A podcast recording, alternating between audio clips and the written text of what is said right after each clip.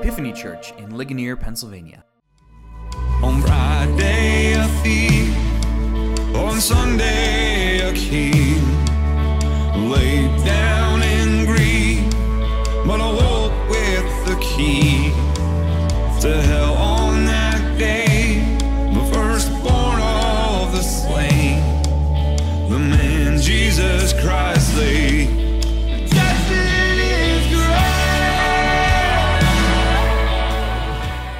Welcome to Epiphany's Sunday Sermons, a podcast ministry of Epiphany Anglican Fellowship in Ligonier, Pennsylvania. Our church exists to help people discover and rediscover the love of God in the Christian gospel. To learn more about our church, visit our website at epiphanyligonier.org. Uh, many of you know, and some of you might not, but many of you know that the Bible, when it wants to get a point across, um, it, it says things repeatedly three times, like three times in a row. Uh, that's something the Bible does. So when the angels in Isaiah say that God is holy, holy, holy, right? Um, they're saying that He is the maximum amount of holy that someone is possible to be, right? That's the, the sort of most holy that can happen. Holy, holy, holy.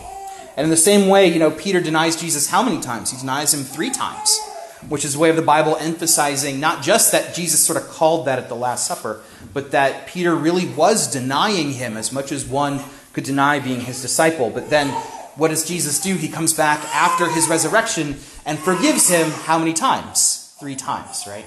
He, he sort of blesses him and, and meets him in his forgiveness to say that Peter is maximally forgiven.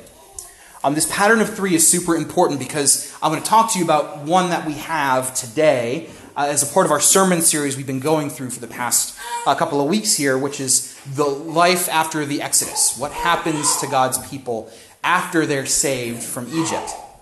Um, and how in the, all the movies, right, you know, what ends up happening is they cross the Red Sea and they get the Ten Commandments and they fade to black, and it's sort of like a happy ending. But the reality is, it's more complicated than that. And so our sermon series is going through what it's like. What do we learn about people? What do we learn about God on the other side of the sea? Um, what do we learn about uh, life? And so that's where we're headed. And uh, when the Bible says something three times, it's like this big neon sign in Scripture that says, hey, everybody, look at this. This is important. Keep your eyes because it's happening again. It's not a coincidence anymore, it's a pattern. And so today in our reading, we have number three of a three part back to back series of Bible stories from the, from the book of Exodus, um, telling us something very important about human nature and telling us something very important about God. And that's what I want to share with you this morning. So let's dive into our reading from the book of Exodus. All the congregation of Israel moved on from the wilderness of sin by stages according to the commandment of the Lord and camped at Rephidim. But there was no place, there was no water for the people to drink. Therefore the people quarreled with Moses, saying, Give us water to drink. So we're going back to this theme that we've seen for the past two weeks. In Exodus chapter 15, Israel needs water and they come upon water. The water is bitter, it's undrinkable, it's either contaminated or gross, uh, undrinkable, whatever way you want to phrase it. And they start to grumble and say, Moses, come on here, guy, like, we don't have a whole lot of water on hand. This is the desert. And we can't drink this water. We're going to die of thirst. And so you'll remember that God explains to Moses if he throws a particular log into this um, uh, uh, sort of spring of bitter water, it will turn sweet. And that's what he does, right? So that's instance number one. And instance number two, last week we talked about this the problem of food. And the people are wandering through, um, again, this desert area. They don't have a lot of food on hand. And so they say, um, very similarly to this, Did you just bring us out in the desert to die, Moses? Because we're hungry. And our children are hungry, and our, our, you know, we're, we're, it was much better back in Egypt where we were slaves, but at least we had food. We ate meat. And of course, Moses prays about it, and God provides not just regular daily bread through manna, but he provides quail as well. He, he gives them, you know, chicken for dinner, as it were. And so that's pattern number two. And today is number three, where now instead of having contaminated water they can't drink, now they're just out of water. And so they go to Moses again, even after God has done so much for them. This is the third time in a row, right? Chapters 15, 16, 17 of Exodus, three stories of wandering in the desert, three stories of trying to adjust to nomadic life, of freedom as opposed to an enslaved life back in Egypt. Three stories where the people of God turn to Moses. And of course, this time around, you read in the reading, they're about ready to stone the man uh, because they're worried they're going to die in the desert from no water. And so that is our three part repetition. In fact, it gets pretty rough, right? Like, what do people say this time? The people thirsted for water and grumbled against Moses and said, Why do you bring us out into Egypt to kill us and our children and our livestock with thirst? Uh, livestock are, are pretty important in that time period. If you live a nomadic life in the desert, one of the ways you get regular food is through um, the, the, the livestock, not slaughtering them, but like dairy milk, you know? Um, that you can actually have while you're wandering in the wilderness milk and cheese and curds. You can get that if you have uh, cows or other livestock, goats, that sort of thing. And um, what they're saying here is it's not just us and our families, but like our actual sources of nutrition and wandering in the desert, like it's all going to dry up. Um, you can't have milk from your cows if your cows don't get water, uh, right?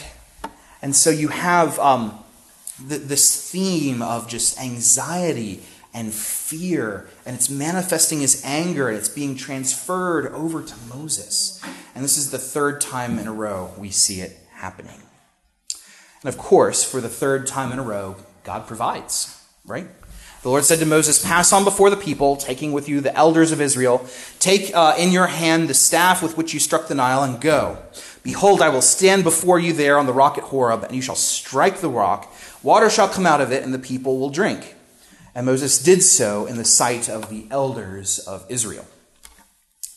I appreciate that one of the things Moses does and God sort of orchestrates, he brings the elders of the people with him to witness this. Uh, presumably, right? So they can go back to their families, they can go back to their tribes, they can go back to their people and say, You'll never guess what I just saw.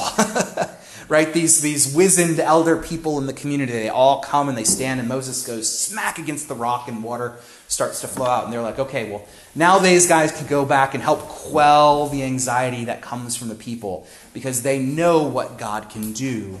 They're going to see water come from a rock, right? You know the old expression, you can't squeeze water from a rock? Well, it's happening here, folks, and that's a divine miracle. And so they can go back to their people and say, hey, actually, you know what? Like, I know this is really scary and I know this is anxious, but God's going to provide for us. He's done it so far, He's going to do it again. But still, this is three times in a row, right? One wonders if this is going to be all that effective in the sense that God is, is um, He's so generous. This is the same people who saw the plagues in Egypt. This is the same group of people who saw the parting of the Red Sea, right? No one else in the history of humanity has looked to their left and looked to the right and seen a giant wall of water. And yet they're still having trouble trusting God in the midst of their nomadic life.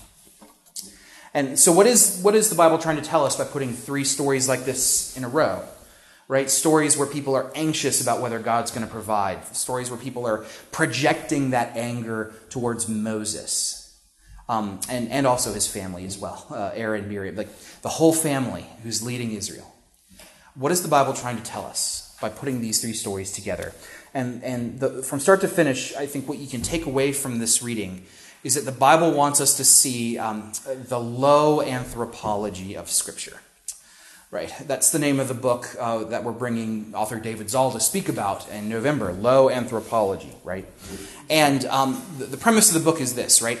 Uh, the author says everyone has an anthropology, and you're going to get, uh, you know, we're going to have copies of the book soon in the next week or two here, so you'll get to read this for yourself. But preview: uh, uh, everyone has an anthropology. Everyone has a set of core fundamental beliefs about human beings what they value, what they're capable of doing, whether they're good or bad. Like every human being has this. And how we view our fellow humans dictates a lot about our actions and behaviors towards them and also ourself. So he says everyone in that sense is an anthropologist. We all study human beings and come up with conclusions about how they should operate. So if you've ever said something like, well, you know, to err is human, right? uh, that is an anthropology statement, right? Because you're saying human beings are people who err. To err is human. Or if you've ever got some frustrated at someone that you sort of stomped away in a huff and you said, you know what? Some people just don't change. Some people never change, right? That's an anthropology statement. You're saying something about the nature of humanity in that statement, not just about this person. Um, but you, are saying people have a very tough time, or maybe it's impossible for people to change. Um, that's a statement about anthropology. Um, two people. Here's an example. Um, uh, this really happens when you when you. Here's an example of how it happens often. Uh, you see someone who's um, having a rough time, probably homeless, sitting on a curb with a little sign that says "beg for," you know, they're begging for money.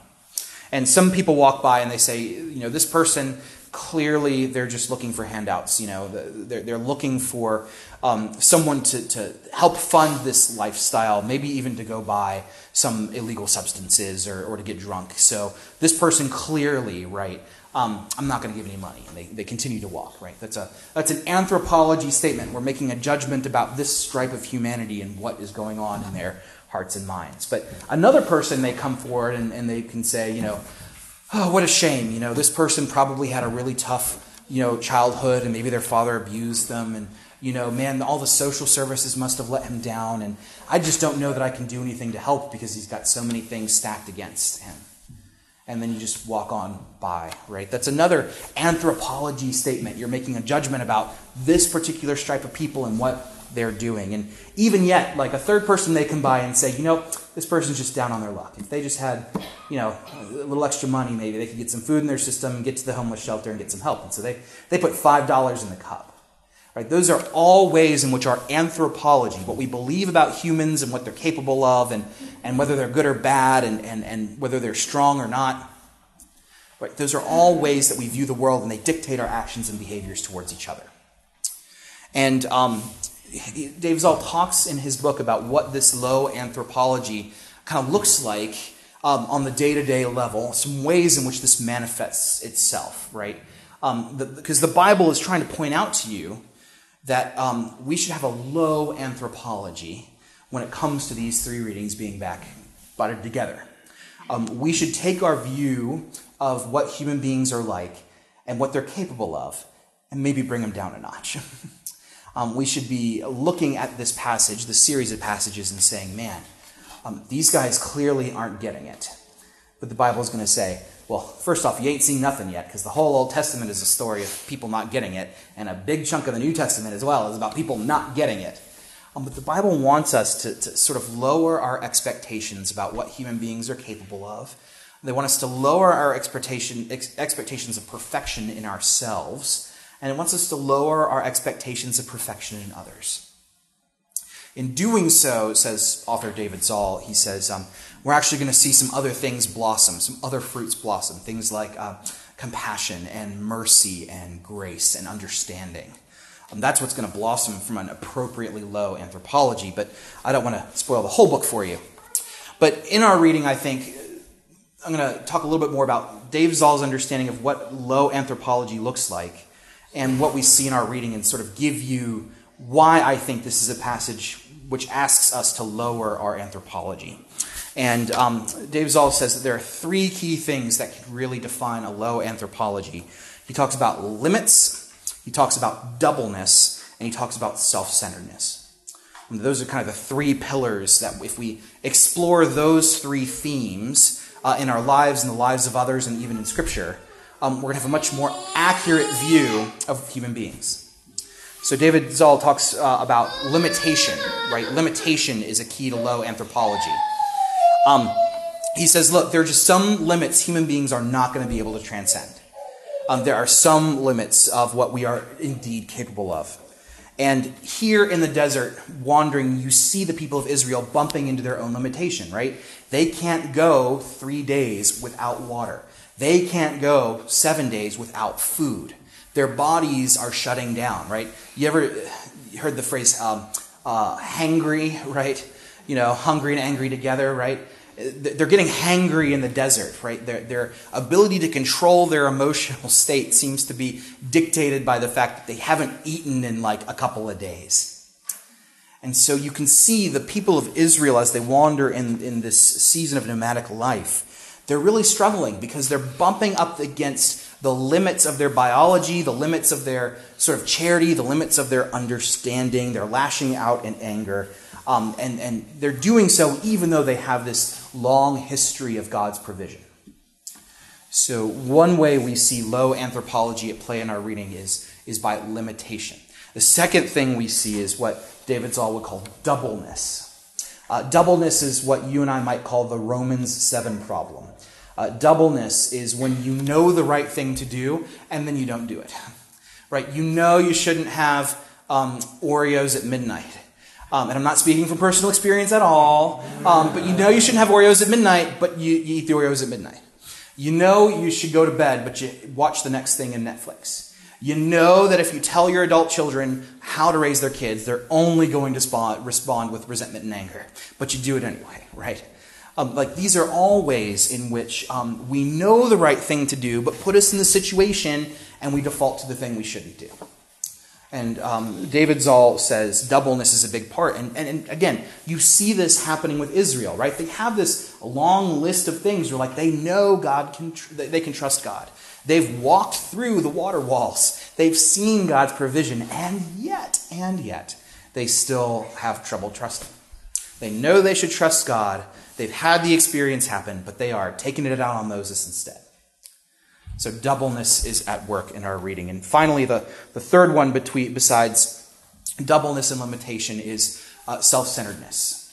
Um, this is what um, Martin Luther described uh, as being incurvatus in se in the Latin, bent in on himself. And Luther talked about how um, human beings are like steel I beams that you use for constructions. Well, he didn't expressly use steel I beams because we didn't have steel or I beams yet, but you get what I'm saying. And um, Martin Luther said, You're like a steel I beam, but you've been bent inward on yourself. And the problem is, is when you're bent inward like that towards focusing on your own needs, your own wants, your own life, um, you cease to be useful for anything. You don't build skyscrapers with bent steel. You don't um, you know, bend your rebar when you pour your concrete. And so there's a sense here where, where um, Dave Zahl and, and you know, you get this whole list of just heavy hitter theologians like St. Augustine and, and Martin Luther, and um, you get the scriptural um, testimony here to say that people really are self centered. They're concerned primarily about their own wants and needs at the expense of others. And you see this happening um, in the reading because they're going to say things, right, across these three chapters like, I wish if we were dead, we weren't going to die in the wilderness, but that God had just killed us back in Egypt so we could die of something other than thirst. Right? That's what the people are saying in our reading. You're like, oh, whoa. Like you, you would rather be a slave and comfortable than bear the responsibility of being free. Right? That's what the people of Israel are saying. They'd rather be a slave and comfortable than bear the freedom, the responsibility of trusting in God that comes with being freed from slavery. And people, whether it's because they're, you know, limited or double-minded, self-centered, they're like, yeah, that's ex- exactly what we're saying. And they say it to, to Moses, but then, as we know, uh, by saying it to Moses, they're really saying it to God. Um, that I don't want to take upon myself the burden of my own freedom and responsibility if it means that my creature comforts are um, in danger. It's a very self centered way of putting our own wants and needs uh, above other people. And so the Bible, uh, again, points to these three things. These are the three themes that David Zahl pulls out of the Bible and pulls out of our own culture in his book, right? Exodus 15, 16, and 17, we see the people of Israel expressing this low, or demonstrating for us, as it were, this low anthropology. All right, they have this struggle um, to follow God in freedom that they didn't have when they were following the Pharaoh in slavery. And they are really, really struggling. They're double minded, they're limited, um, they're weak, they're frail, and they're really struggling to navigate this life after their freedom um, maybe we would do well to recognize that they're not so different from us. Maybe we would do well to recognize that we too have our own struggles taking on the responsibilities of freedom under God's and trusting God as opposed to returning to the slavery of the ways of this world. Um, again, it's not me with the Oreo illustration, but we've all had the Oreo illustration in our lives. I'm, I'm lying, it was me, I confess it. Um, but there's a sense in which, as we go through this section of Scripture, we're going to see Israel as a, a frail, um, Bible use language like stiff necked, stubborn people. And God's going to work with them as much as He can. And Israel's going to resist as much as they can because it's really just a struggle uh, to make it um, and to bear on this responsibility of freedom. And human beings struggle with that. They really do. Um, but thankfully, there's a rock. I'll conclude, close with this thought. Thankfully, there's a rock. Um, right, and, and, the rock is what brought forth the water um, to keep Israel from um, dying of thirst. And um, you may not know this, but this particular rock um, became for the early Christians a sign of um, Jesus' mercy and grace in the Old Testament. Early Christians are like, oh, wait a minute, the thing was struck and the liquid came from it and it gave life to the people. I know something that was also struck and also pierced and, and, and liquid flowed from it and gave life to the people. And that is Jesus himself. Um, and um, in the New Testament, St. Paul is going to write about this in, in 1 Corinthians chapter 10. He's going to look back at this section of Israel's life, um, this section where they're struggling to trust God, they're struggling to be frail uh, in their frailty. And St. Paul is going to say uh, to the church in Corinth, hey, those, that, remember that era from the Old Testament? Uh, remember that era in Israel's life? Um, we're kind of like that now because we have this new freedom in Jesus. We have this new freedom. We're stepping out. We're part of this new exodus. And our, our, we may not be in a desert, but we're in the Roman world and it's really hard. And Paul is going to say, listen, they had struggles with this too, but let's try to transcend their struggles. Let's learn from their mistakes. Let's embrace our low anthropology and recognize that we need, first and foremost, the mercy of God. In fact, here's the exact phrasing, right? This is Paul, this is Paul in the Bible in 1 Corinthians 10 commenting on this passage from Exodus 17. For I do not want you to be unaware, brothers, that our fathers were all under the cloud and all passed through the sea, right? That's the Exodus. Under the cloud, that's the, the great final plague, right? The, the Holy Spirit coming in the plague of the firstborn. All were baptized into Moses in the cloud and in the sea and all ate the same spiritual food. That's Bible speak for manna. And all drank the same spiritual drink, for they drank from the spiritual rock. So Paul is going back to this rock and saying this is very important because they all drank from this rock. Um, but he doesn't just end there. He says they all drank from this rock. The rock, he says, was Christ. The rock, says Peter, uh, excuse me, Paul, was Christ. So 1500 years later after this event, St. Paul is going to look back at it and says, Moses struck the rock, water and blood poured out from his side, right? Uh, and, water poured out for the life of Israel. Jesus was struck, blood and water poured from his side, and that blood and water became the lifeblood and an avenue of mercy for the church, just like um, this water flowed from the rock back in Exodus 17. Um, and that's the solution for those who recognize low anthropology in their life. For all of us who recognize the, the limited, double minded, self centered tendencies of humanity, we can talk about that and be honest with it because there is a rock.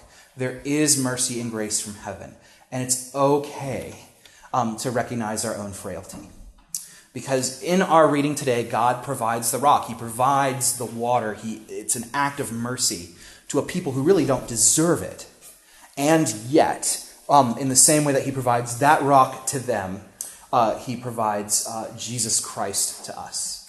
Um, a, a token of mercy pouring from that which was struck so that we might have life. Um, I close today with someone else who really understood what this meant. And um, his name is Augustus Toplady. Anybody know Augustus Toplady? Probably not. Um, he was an English Anglican clergyman from the 1700s, um, and he was known for two things, really. Uh, his staunch opposition to the ministry of John Wesley. He didn't like John Wesley, it was kind of his, his deal. Um, I think John Wesley was fine in many regards, but this guy didn't. He didn't like John Wesley, and he was one of the first theologians to talk about a theology of animal cruelty. so you can go back, and he was like, no, you shouldn't beat your animals because he thought animals would rise from the dead. So if you ever want to do a theological uh, exploration of the movie All Dogs Go to Heaven, you know, Augustus Toplady is your theologian. Anyway, I digress. But really, what he's best known for is not those theological bits. He's remembered today for a hymn he wrote when he was um, a deacon uh, studying to be a priest in the church, in which he studied passages that talked about the rock as Christ. And he ended up penning um, the following lyrics for the hymn Rock of ages, cleft for me, let me hide myself in thee.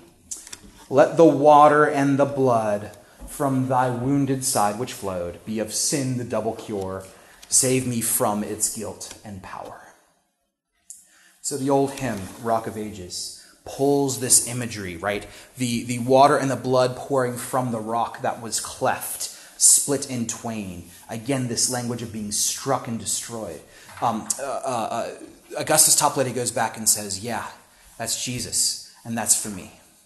Rock of Ages, cleft for me. What a prayer. And what a beautiful prayer. What a gift that we have this song. And I'm sad to say that I discovered this song after I had already sent Pastor uh, Tim our, our music list this week. So we're not going to sing it. Tim, bonus points for me if you throw it in into the postlude. I don't know if you can do it, but if anyone can, I think you can. But in a world, friends, of messed up people, when you look at rock of uh, this, uh, this beautiful sentiment that we need to be saved um, in our own limitation by a gracious God, it's all here in our reading from Exodus 17.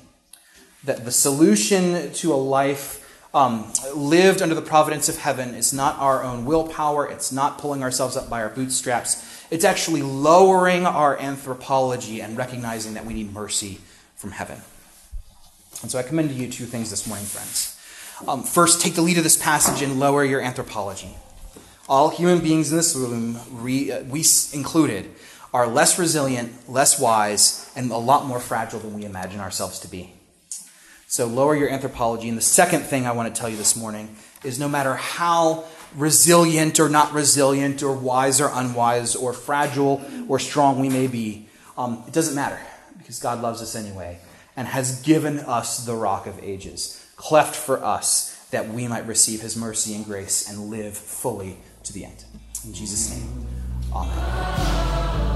On Friday, a. On Sunday,